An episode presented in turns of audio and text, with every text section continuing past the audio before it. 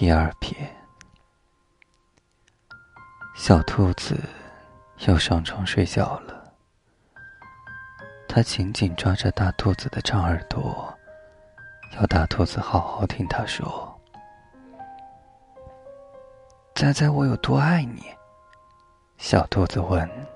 “好，我大概猜不出来。”大兔子笑笑的说。我爱你有这么多。小兔子把手臂张开，开的不能再开。大兔子有一双更长的手臂，它张开了一笔，说：“可是我爱你这么多。”小兔子动动右耳，想。啊，这真的很多。我爱你，像我举的这么高，高的不能再高了。小兔子说：“双手用力往上举着，我爱你，像我举的这么高，高的不能再高。”大兔子也说：“哦。”小兔子想：“真早，它又比我高。”小兔子又有个好主意，它把脚顶在树干上，倒立了起来。他说。我爱你，到我的脚趾头这么多。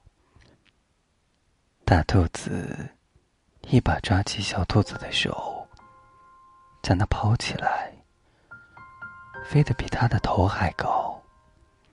说：“我爱你，到你的脚趾头这么多。”小兔子大叫：“我爱你，一直过了小路。”在远远的河那边，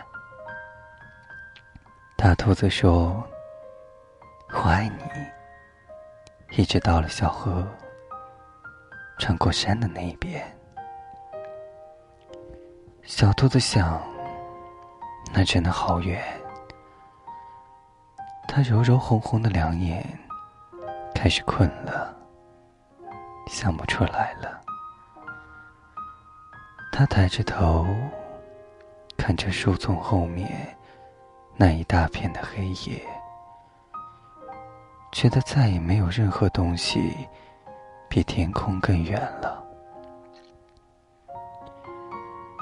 大兔子轻轻抱起频频打着哈欠的小兔子，小兔子闭上了眼睛，在进入梦乡前，喃喃地说。我我爱你，从这里一直到月亮。好，那么远。